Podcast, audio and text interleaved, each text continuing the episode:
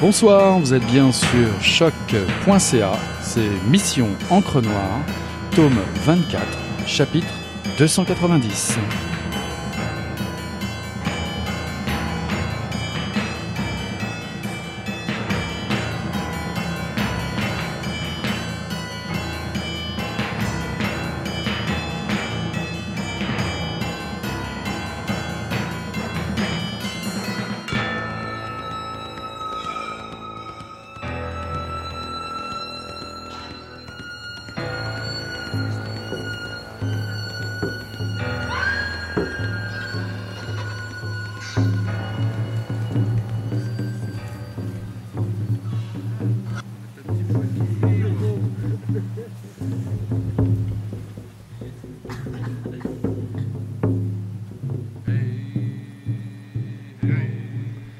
La petite boulangerie monte une puissante odeur de levure qui chasse les effluves qu'elle a dans la tête.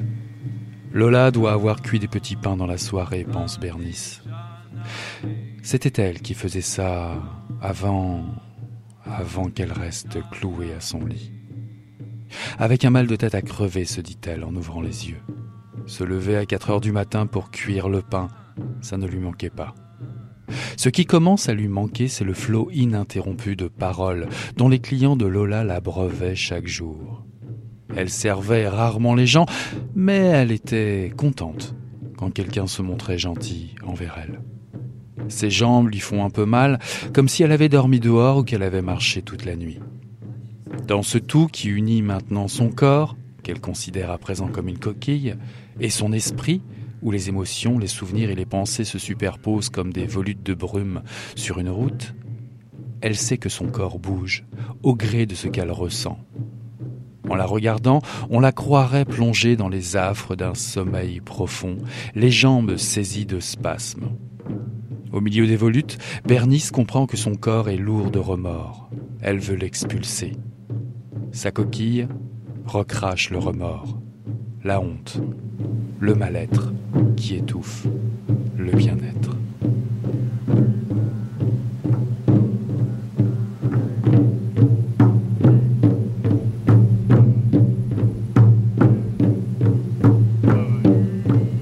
En cette rentrée littéraire de septembre 2018, voici un livre dont la traduction était éminemment attendue, Birdie de Tracey Lindbergh, paru en 2018 aux éditions Boréal et traduit par Catherine Ego, un livre qui a fait partie des meilleures lectures de 2016 au Canada anglais.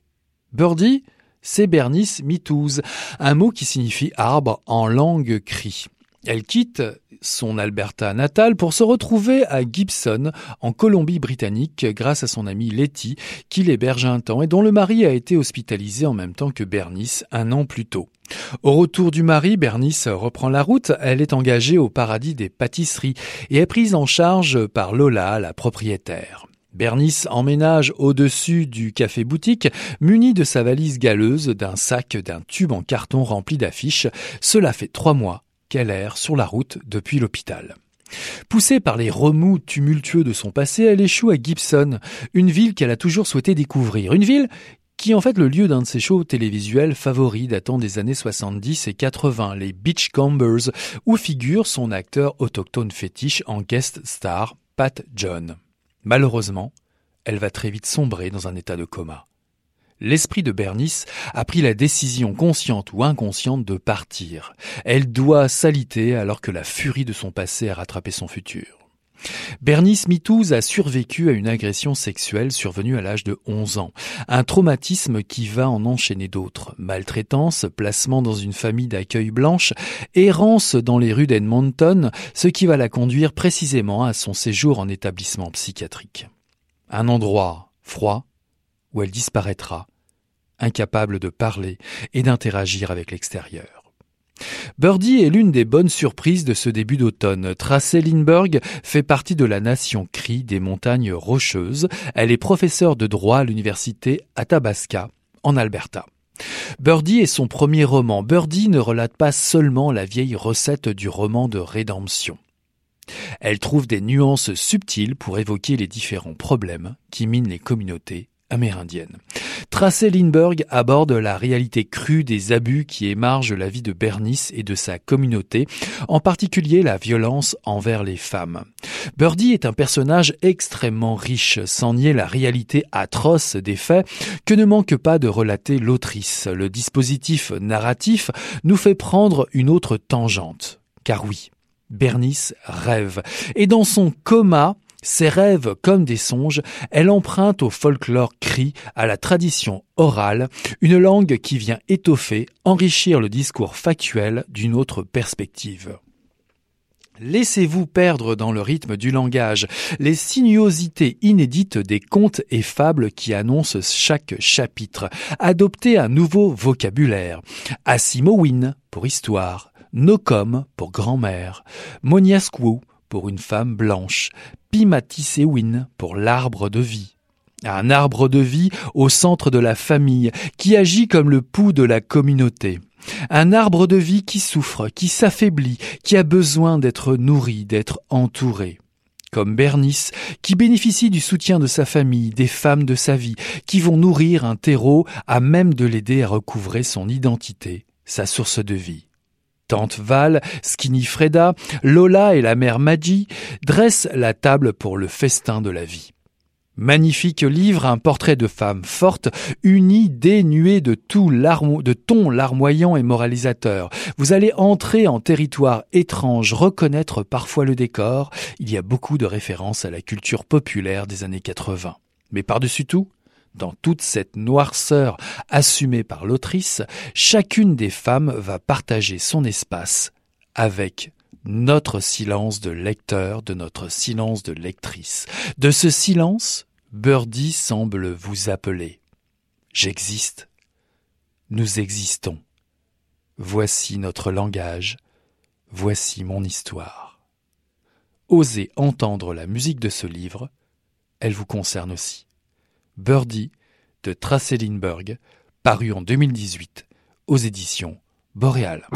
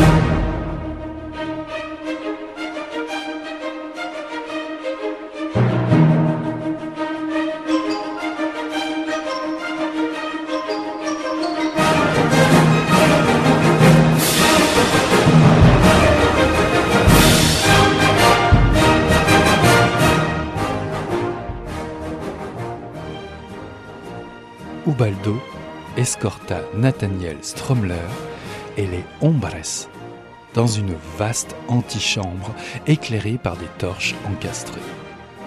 Les hauts murs de l'enceinte étaient faits de vieilles pierres triangulaires, empilées dans un sens et dans l'autre, et un quatuor d'encensoirs en cuivre suspendu répandait une fumée aromatisée de cannelle et de grains de vanille qui dissimulait les odeurs du lichen et des siècles. Le petit groupe avança le long d'une gigantesque tapisserie qui représentait l'ancienne ziggurat, intacte entourée d'une montagne de corps sanguinolents auxquels, pour la plupart, il manquait au moins un membre.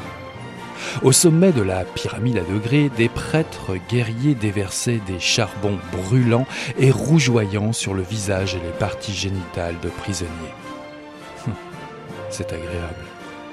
Ubaldo escorta les gentlemen vers une cage d'escalier qui menait sous terre et conseilla aux hommes de se tenir à la robe en descendant. Posant une main gantée de blanc sur la rampe, Nathaniel commença à descendre les marches en direction du portail, éclairé de lumière ambrée au sous-sol, au bout du passage incliné. Il n'aurait pas été autrement surpris de voir le diable franchir l'ouverture.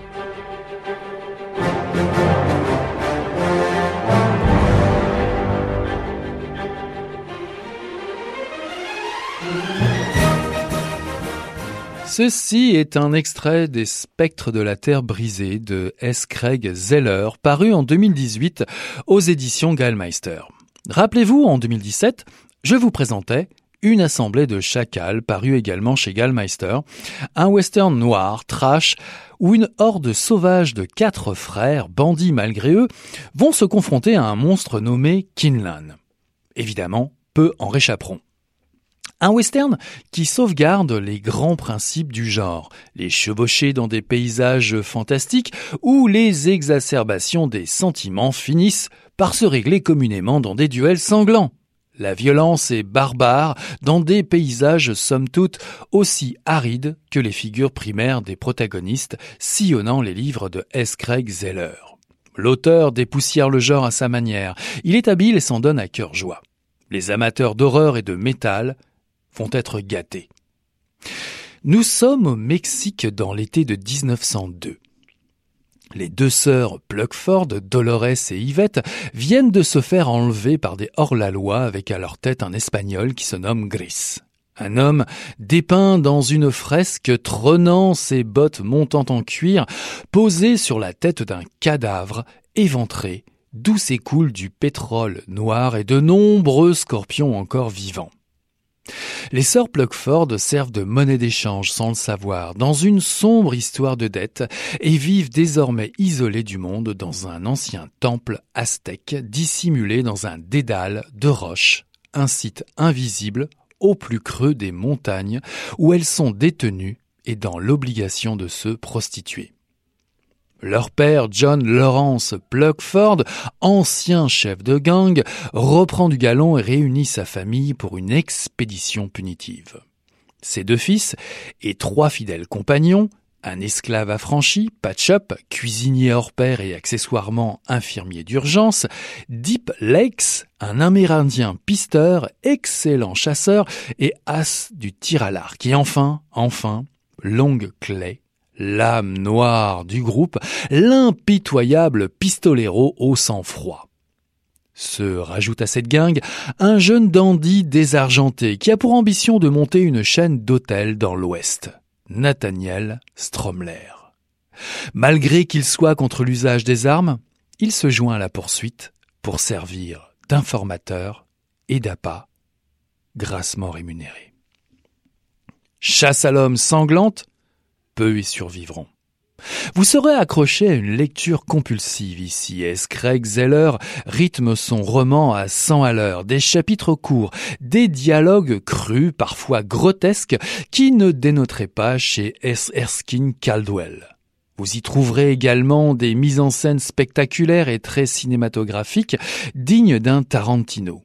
Oui, tout cela va vite et est très efficace. Une fois encore, le western renaît de ses cendres, le temps de quelques carnages. Tous les personnages sont ambigus, même les femmes, qui à la manière de cette torture affreuse portent dans leur ventre même les scorpions qui les détruiront. Dépositaires d'une forme de justice et de noblesse, les personnages de S. Zeller rejoignent l'obscurité vengeresse, la réflexion sur le genre est brutale et confrontante. Au-delà de l'aspect lyrique et le talent de narrateur de l'auteur, il y a, comme chez McCarthy, une vérité crue qui s'exprime à travers ses lignes. Zeller distrait et maîtrise les codes du genre à merveille. L'hyperviolence et la distance ironique nous parlent de deux mondes. Celui de John Lawrence Pluckford, le père, et sa famille, qui voudrait préserver la famille unie, sans faille, aimante. Un rêve Impossible peut-être, en tout cas un rêve qui se perd et révèle autre chose, un monde en souterrain, dans la traque impitoyable et destructrice de la meute lancée aux trousses des banditos. Un monde violent, d'une société que l'homme met en place, pas seulement aux États-Unis, car, évidemment, ce choix est universel. S. Craig Zeller affectionne l'extravagance, la mythologie de l'Ouest revisitée par un fan de métal, cela peut se révéler méchamment jouissif. Les spectres de la Terre brisée de S. Craig Zeller, paru en 2018 aux éditions Gallmeister.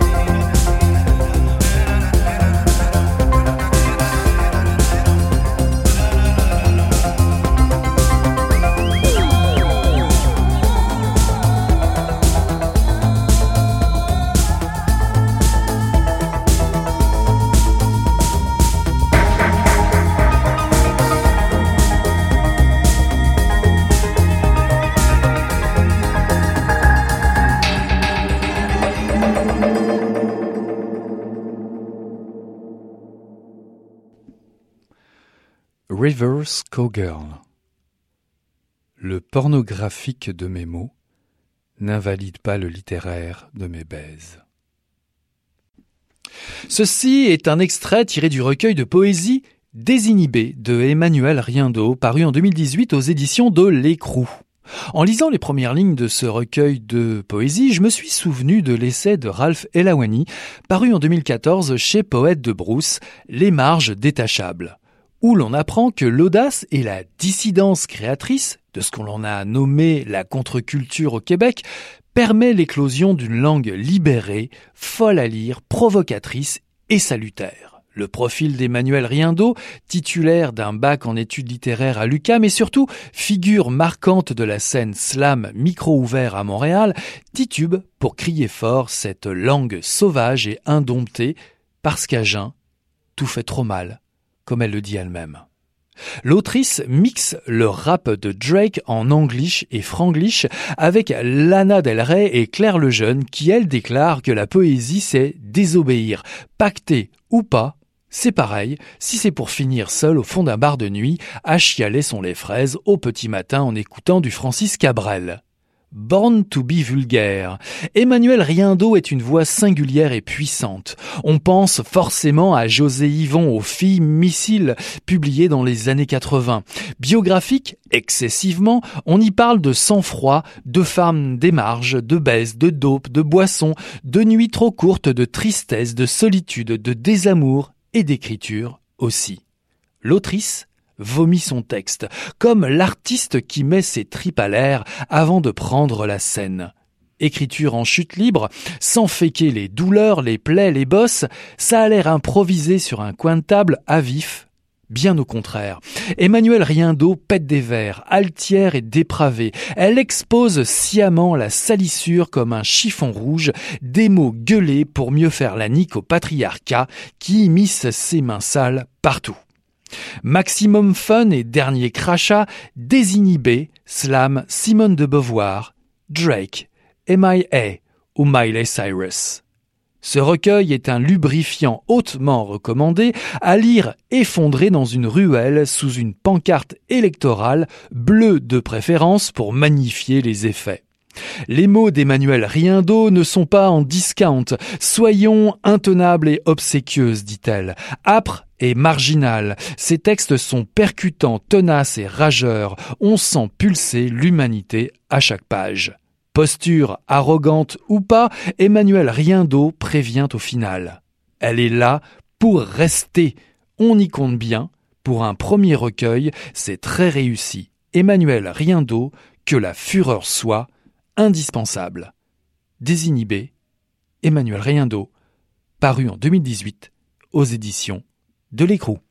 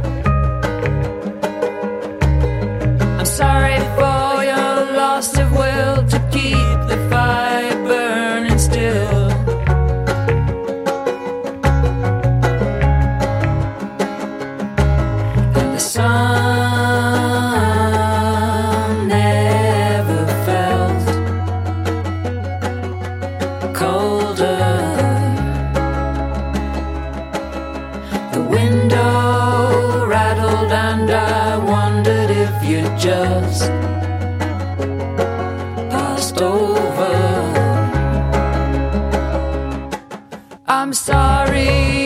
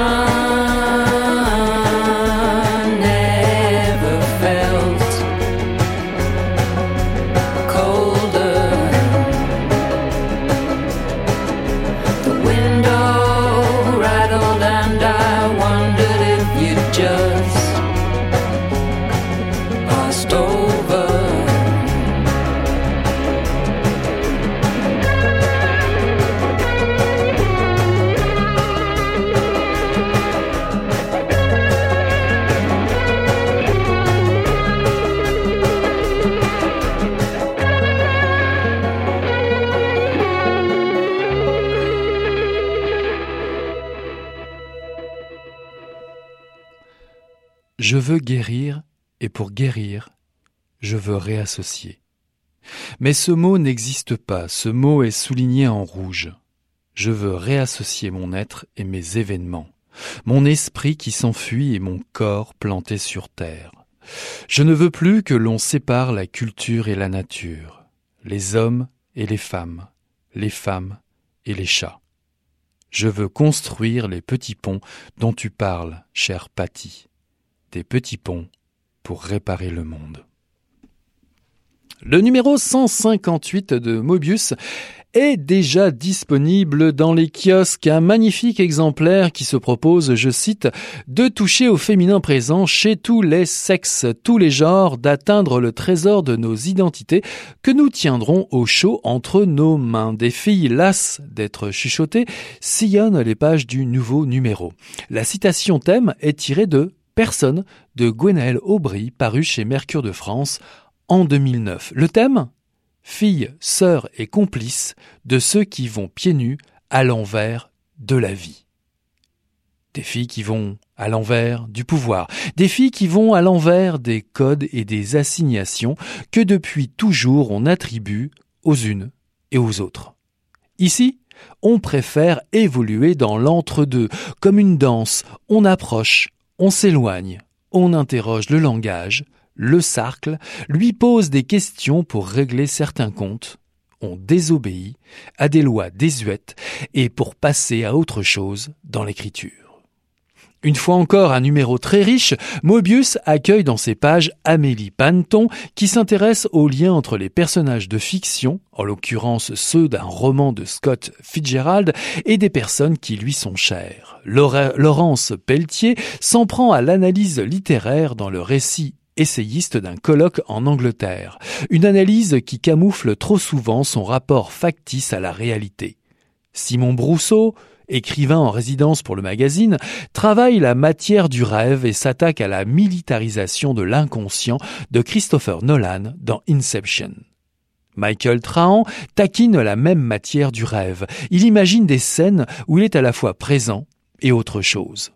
On parle de corps aussi, dans ce numéro encombrant chez Marie Dassigny, un corps animal chez Mélanie Coulombe, où la mort d'un ours noir renvoie à nos responsabilités d'humains.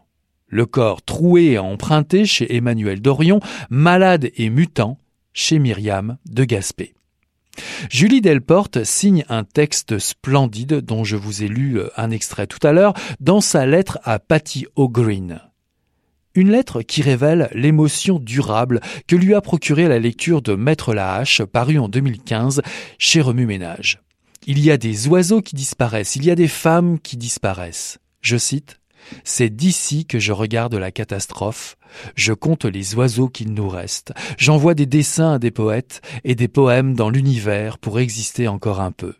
Sébastien Bégagnon écrit qu'il connaît des mots simples pour convaincre les oiseaux, qu'ils pourront revenir. Pour lutter contre l'amnésie littéraire, Moebius republie des textes tirés de son catalogue, dont Vite Vite de Hélène Monette, qui approfondit le motif de la mémoire, un texte tiré du numéro 69-70 paru en 1996.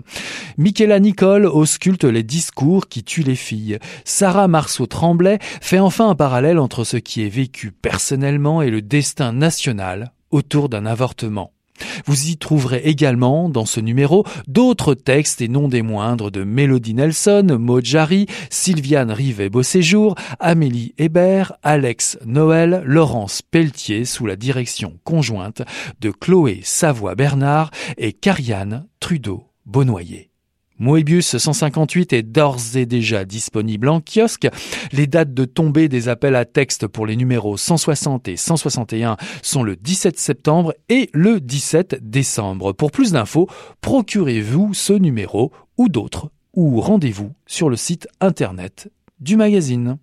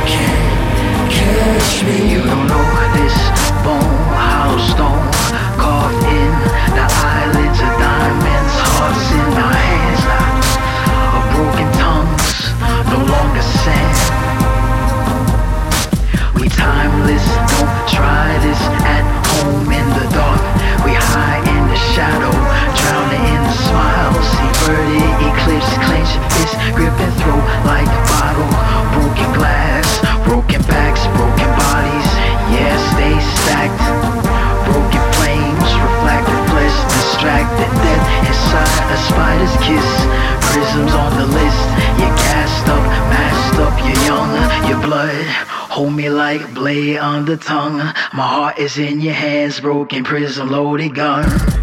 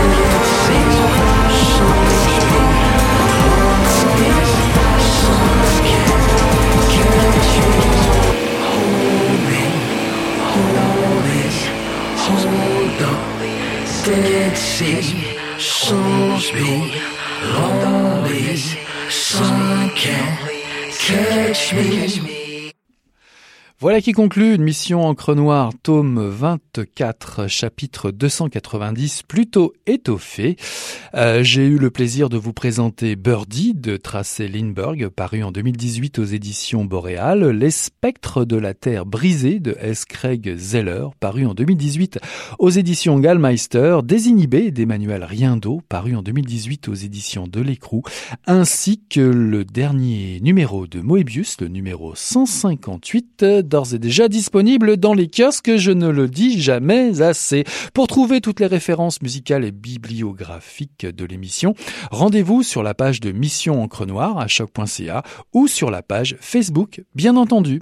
En attendant, on tourne la page. Allez, salut là, bye